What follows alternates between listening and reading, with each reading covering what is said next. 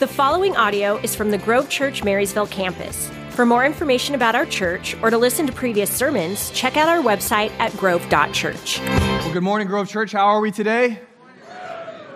Hey, enjoy Christmas season so far? It's not over yet. Don't think it's over yet, okay?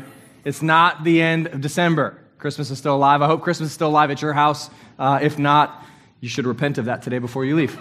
No, just, kidding. Um, Christmas season. I love it. I hope you had a great, uh, chaotic, but fun season with your family and friends.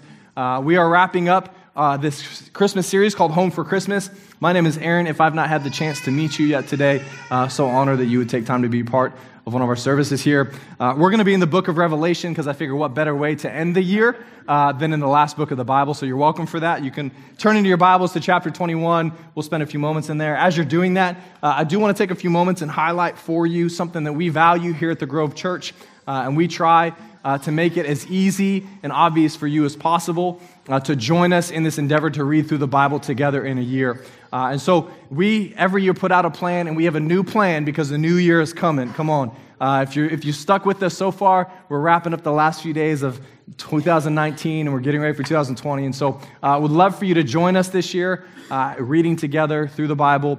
Uh, there's a new plan uh, that's called the 49 Week Challenge. Uh, we have booklets available in the lobby to the right in the area called the Hub. you can ask for a booklet. I even think last service, the Hub hosts were hand, holding onto the booklets just to give them out quickly. So you're welcome to grab that. Uh, if you follow along with the YouVersion Bible app, you can look up the 49 week challenge. And here's something new that is with this reading plan this year. Uh, obviously, if you do the math, 52 weeks is not 49 weeks. So when we say 49 week challenge, you're like, well, what happened to the other weeks? Uh, I'm glad you asked that question. So let me answer it. Simply put, we're going to take 49 weeks and read through the Bible together. How this plan works is for six days, there's a reading plan. There's books and, and passages to read together. Uh, and then the seventh day is a day where you kind of reflect. You'll take a moment, it'll, they'll have a verse that you highlight that you've read throughout that week, and it's just a time to reflect on the previous week's reading. Uh, and I encourage you to do that. I like the idea of taking some time to respond and reflect because sometimes in so many passages it gets too much. Uh, so I would love for you to join us uh, in doing that. It is a phenomenal week. It'll end, it is a phenomenal plan. It'll end in December. On December 6th will be the last day, which then shifts into an Advent plan that we'll put out as we get closer to Christmas next year because it's coming, people. Christmas is on the way. Um, so we'll do a reading plan, Advent together. Uh, I think I saw a post yesterday, today, 363 days or whatever till Christmas 2020. So uh, start planning, start getting those Christmas decorations ready. Um, so, anyways, I would love for you to join us. We, we really do believe in the Bible. We think it's a valuable priority that we as Christians should be engaging in on a daily basis. So join us this year if you would love to. If you need help with the smartphone app YouVersion, come talk to me after service. I'll help you get that downloaded and set up well. So, uh, Revelation 21 we're wrapping up this series uh, where we're talking about the idea of heaven is our home, uh, which should change the way we view and live in today's world, in our lives as we see them. Uh, the one thought I would say is this when heaven is our home, we see things differently. Uh, so I want to read Revelation 21, verses 1 through 4, and then share a few thoughts, and then send us to uh, the afternoon. So it says this chapter 21. These are the words of John, who is the beloved disciple who was, try, was a, there was an attempt to kill him. He didn't die, so he was exiled to a place called Patmos. And this is a vision that the Lord gave him, and he documented it through the book of Revelation. And at the end, it says this chapter 21, verses 1 through 4. Then I saw a new heaven and a new earth. For the old heaven and the old earth had disappeared, and the sea was also gone. And I saw the holy city, the new Jerusalem, coming down from God out of heaven like a bride beautifully dressed for her husband. I love that imagery. It says this I heard a loud shout from the throne saying, Look, God's home is now among his people. He will live with them, and they will be his people. God himself will be with them. And then one verse that many of us may be familiar with is such a hopeful verse. It says, He will wipe away every tear from their eyes. There will be no more death, or sorrow, or crying, or pain. Let's pray today for God's word. Lord, thank you today for who you are. God, you are faithful. You are good. You are loving. You are just. And Lord, today I simply ask that you would speak to our hearts through your word today as we wrap up this series.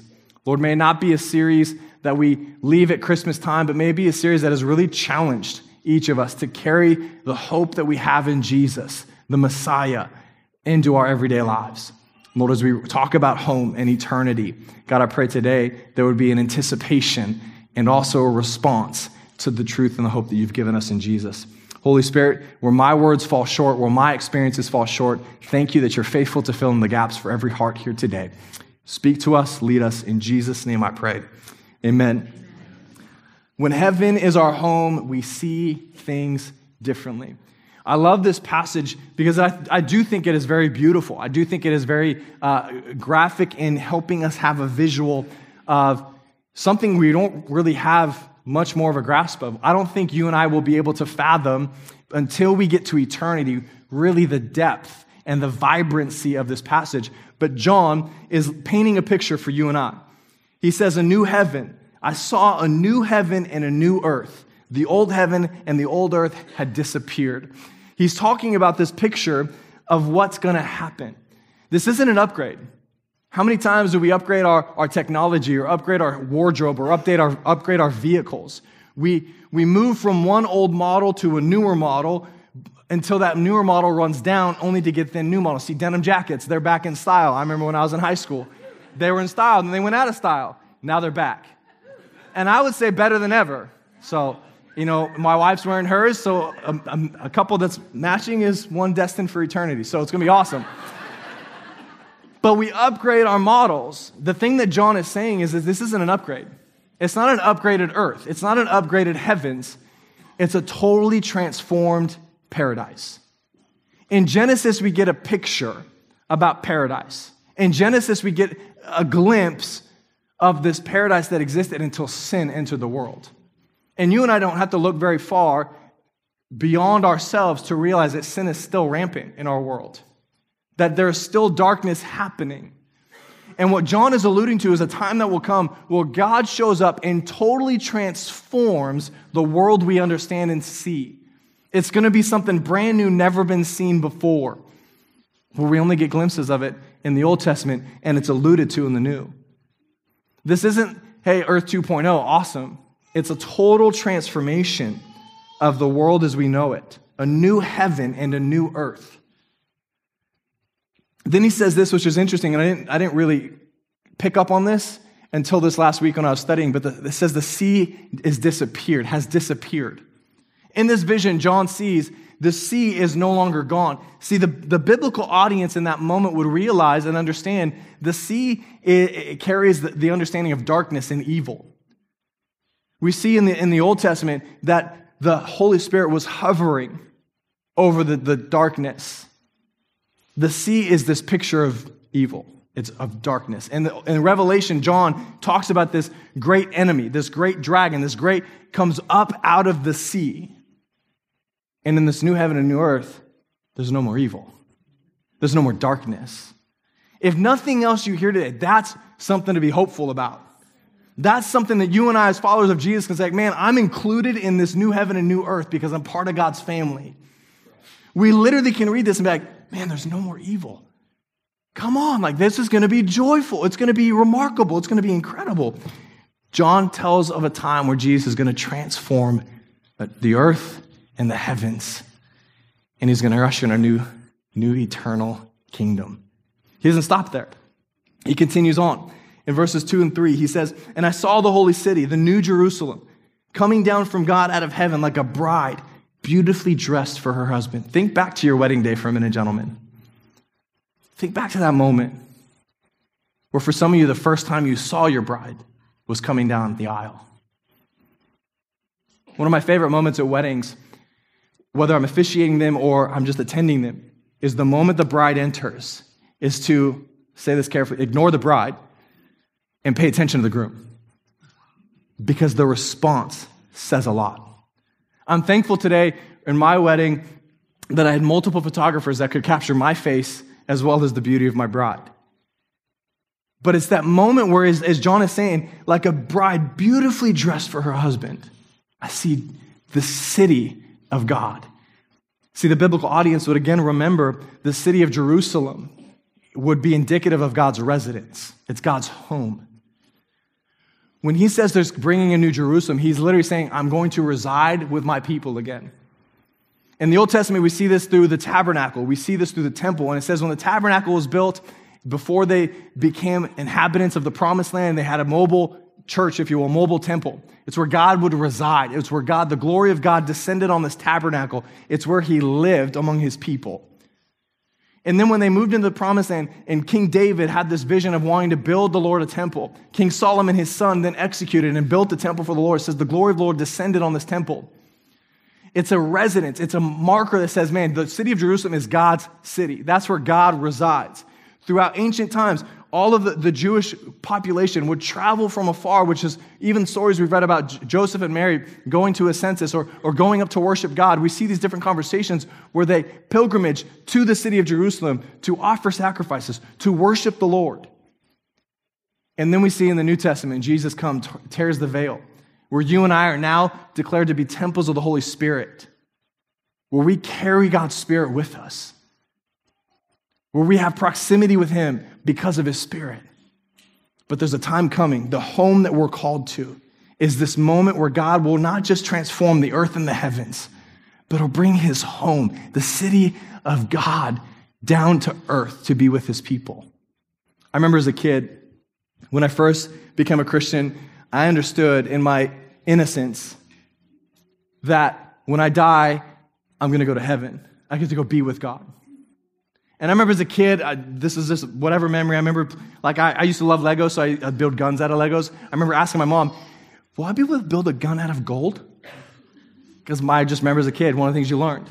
But I remember thinking I would go to be with God. But the truth of the matter is, we see in Scripture here, and we see throughout the entirety of Scripture, God works overtime to come to us.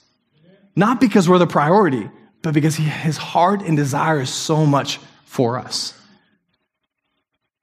He brings his home to earth, this new earth and new heavens. Jesus shows up and ushers in a new kingdom that is united by a sacrifice and the Holy Spirit, bringing all of his people together in one family, if you'll let me say it that way. I intentionally use the word church family because it's no longer about my name. It's no longer about the dens. It's no longer about the Baumgarts or the riches. It's about God's family. I'm a child of God. My identity is rooted and established in Him alone. He shows up, He comes, He brings His home down to earth once again to be with His people. And He invites you to be part of His family. I have this picture that I, I, oftentimes go back to when I think of the holidays. And some of you, this is not like a fun picture, but it's still a picture nonetheless, where everybody's gathered around one table. I remember in my, my family, we would, my dad would buy a, a big old sheet of plywood and put it on their little table. So when all the kids and their spouses came over, we all would have a place to sit at the table. I want to believe and I, I trust the same when God shows up, He wants us all to be in community together. There's this value, there's this beauty of being home with the, our everlasting Father, with a God who loves us, who created us, who sees so much value in us. And He extends an invitation to you and me, not because we deserve it, but because Christ redeemed us and has extended the invitation. John doesn't stop there. He continues to give us a glimpse of what this home looks like with God. And in verse 4, which is a very familiar verse for many of us, says this He will wipe away every tear from their eyes, and there will be no more death, or sorrow, or crying, or pain. All these things are gone for a moment, forever. Think about that for a minute, please. No more crying. No more tears. No more death. What are the things in your lives that you have found evoke tears, evoke pain, evoke sorrow? And I'm not trying to be insensitive to you because I believe God, who says, the word says he's rich in mercy, will comfort you, is present with you. But the hope you and I cling to is that what is happening in this world and in our lives is not the end. But that because of what's coming, I can endure. I can stay, I can stand fast. That this hope is meant to be, as Hebrew tells us, an anchor for our souls. That no matter what storm, no matter what trial, and no matter what problem comes our way, you and I can stand firm because of the hope we cling to in Jesus alone, not my situation. That you and I can stand firm because God is bigger than the mountain that I face in front of me. The home that He promises, the home that He brings, is one that brings an invitation to sit at His table with Him.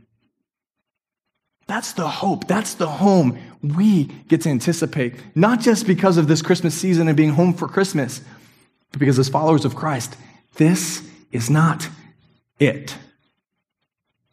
The Bible calls us all aliens. This is not where we're supposed to live. As children of God, this is not our permanent residence. I love verse 4 because it proclaims that God's presence guarantees that there will be no more sin, which causes death and mourning, crying, and pain. God will comfort you and I and remove the sorrows of the past and will protect his people so they will never again experience the result of sin. You and I have hope today because of the home God is preparing for you and I knowing that this is our hope is not meant to be an encouraging thought. You shouldn't leave here to be like, man, that's such a good thought. Yeah, heaven's my eternal home. I'm excited about heaven when it comes, and that's going to be awesome. No, it's meant to be a provoking challenge. It's meant for you and I to walk and be like, wait, wait a minute, wait, wait. If heaven's my home and there's going to be no more sorrow, no more grief, no more pain, 36 years old, I just turned 36. I was kneeling down playing a game with my son, and all of a sudden my knee started hurting. I mean, painful. Like I cried if you know, I didn't really cry. But that little glimpse of pain that was right here for a while, I was like, God, I don't want that. I don't have to worry about that. I can crawl down and play on my knees with my kids, whatever, when, when I get my new body, whatever it looks like. But the reality simply is this what you and I cling to is not meant to be hoarded. I used to think all the time, like, I can't wait for hope. I just want Jesus to come again. It's meant to be shared. The challenge is where you and I are called to invite others, to extend the same invitation we received. We're meant to extend it to others. It's not, it's not good enough to hoard it. And I wish I could tell you that the majority of my life has been spent sharing this, this hope and sharing this good news. I've found the majority of my life has been hoarding and holding back. And that's not what we're called to. Matthew 28 is clear. It's a command, it's not a suggestion. It's not like, hey, if you feel like it, go tell the world about this hope that I have. He says, Go therefore into all the world. When I tell my son or my daughter to go do something, you know what I'm expecting them to do? To do what I told them to? Hey, can you pick up the Lego I just stepped on? Because I want to punch a wall. Pain, no more pain, Lord, no more pain. I'm going to do a Lego walk in eternity. I'm like, what now? No, I'm just kidding. No more pain when I tell my kids to do something. And it's not even always like, you need to do this or you're in timeout. But hey, can you, can you put your shoes in your room, please? I expect them to do it. I want them to do it. When they don't do it, then I have to get more stern. Gideon, listen to your mother. It's not a suggestion, boy. I have flashbacks of my dad coming in my ears. Listen to your mom. Yes, sir. Matthew tells us in chapter 28, verse 19 go therefore into all the world. As followers of Christ here today, it's your mission it's your responsibility. It's the command God has given you today and me today to go into all the world, to share the hope that we have, to make an invitation so they get to join us when God comes back, transforms the earth and the heavens, and, uh, and invites us to be home with Him. How are you doing with that? When's the last person you were able to meet in their moment and pray with or encourage or just listen? This hope that you and I are given changes the way we see things. But it also is meant to be shared. As I was thinking about this today, I have, to, I have to be honest and confess I'm not the greatest at this, but I know I love people and I know I can love people well. And God has shifted my paradigm in how I share the hope that I have. It's will I love them well. There's a few months ago, a year, maybe a year ago, we were, uh, we were going on a visit. I was with Pastor Nick. And one of the things I said, and I think I've said this before, but I just want to say it again we're just here to love people. That's it. That's all it is. When we think about sharing this, this hope, when we think about sharing the, the, what Christ has done in my life, it's, it's loving people well because we've been loved well. It's allowing, and it's allowing the Holy Spirit to leverage our stories. We're talking in the front row. Pastor Nugers, you ever grieved before? Share how my comfort helped you. Have you ever been in a loss? Share how I gave you wisdom or help provide. Have you ever felt hopeless? Share the hope that you have. It's not preachy. It's not getting up with the Bible and asking people to turn to Revelation 21. Don't start there, please. actually, you could. That's actually a really great passage. Don't start earlier in Revelation. But it's not, it's not becoming Pastor Aaron or becoming one of the pastors and preaching a 30 minute message. It's understanding God has called you to people intentionally and strategically to leverage your stories, to leverage the work that He's done in your life, to be present and love well. My question becomes how are you doing at that? Even further,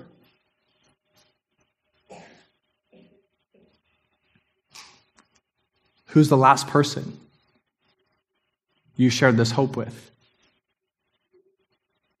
through your story? I, I wrote this question down as I was thinking about kind of coming to a point of just closing a message. And is this is how do I, if I'm in your shoes and I'm hearing this message, that I feel like the Holy Spirit was speaking to me as well? Lord, how do I offer truth and hope of life with God to the people I'm sent to? Because make no mistake today, if you're a follower of Christ in this room, you've been sent strategically and intentionally. Your coworkers are not by accident. Your neighbors are not by accident. Your family, I know you wish it was by accident, but it's not by accident. The traffic you sit in to and from work or to and from a destination is not by accident. Do you believe that? How you respond to someone cutting you off is one way to share the love of Jesus with them. And not by telling them they're number one. See, there's the nervous laughter in, in the midst of the laughter. And I, I know, I know the difference. How you respond to your kids when they inconvenience you. I'm the worst at this. How are you sharing the love to the people you've been called to because you've been called to them? Your neighbors who cut their hedges and then drop their clippings in your yard and don't come and pick them up?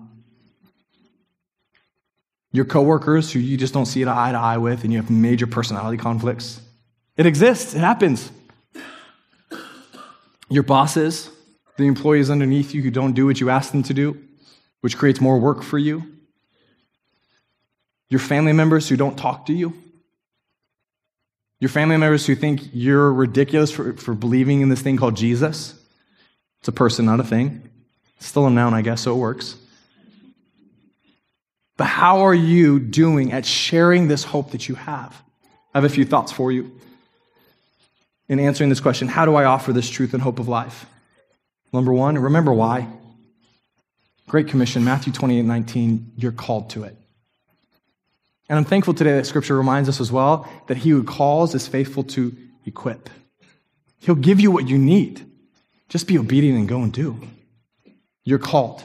That's why, because Jesus says, therefore, go. Second thing, because this is my struggle, Understand you're not offering them yourselves. I sometimes wrestle, I got to give them the best version of myself so they'll come to know Jesus. It's not about you. In my pride, I think it's about me. And my pride is like, well, what if they reject me, Lord? What if they make fun of me? What if they hurt my feelings? You know, I believe God's response to that is it's found in one of the Gospels. You will face trials in this world. But take heart, I've overcome the world. Our hope resides in Jesus alone, not in someone's response to us.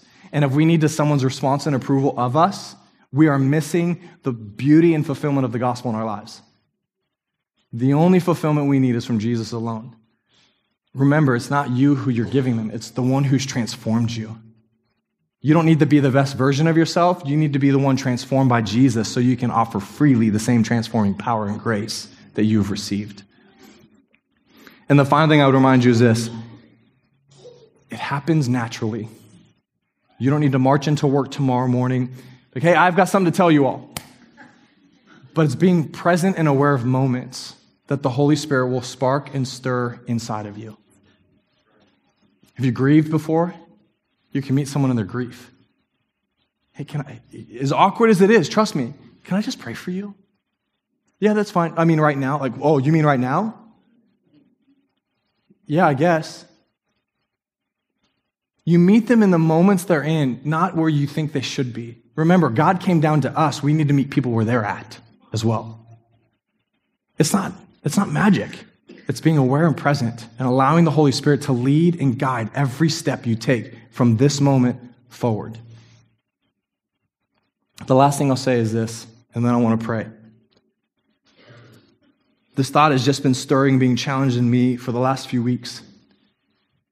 And oftentimes we wait, okay, the new year, that's a great time to start. It's a great time to remember and to be mindful and to be intentional and encourage my coworkers to be with my family or reach out to my family. And I believe that there's a thought today that is simply this don't, don't wait for the new year to start what you need to start in the new year. Start now. Finish the year how you want to start the next. If you need to be more prayerful, start praying now. If you need to be more aware, pray for awareness now. Let's build momentum, just like the Seahawks will do in the playoffs, right? Build momentum today that will carry them maybe a game or two in. You have to continue momentum. You can't expect one day to carry you all the way through. I got you all back in with the Seahawks reference. You're welcome. But how are you doing in sharing the hope that God's given you? And where do you need to start? Are you willing to share it even with those you don't want to share it with? Let me pray for you today.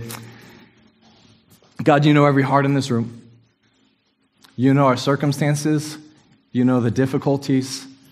You know the hope that we need to be reminded of in you. And Lord, today I thank you that the home that you're preparing is far greater than the home we're living in now. Would you give us a greater perspective and a greater understanding of the hope we get to hold to?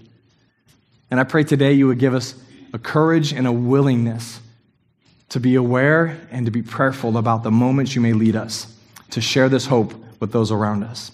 In Jesus' name I pray. Amen. Thank you for listening to the Grove Church Marysville Sermon Podcast. If you want to keep up with us, like us on Facebook, Instagram, or visit our website at grove.church.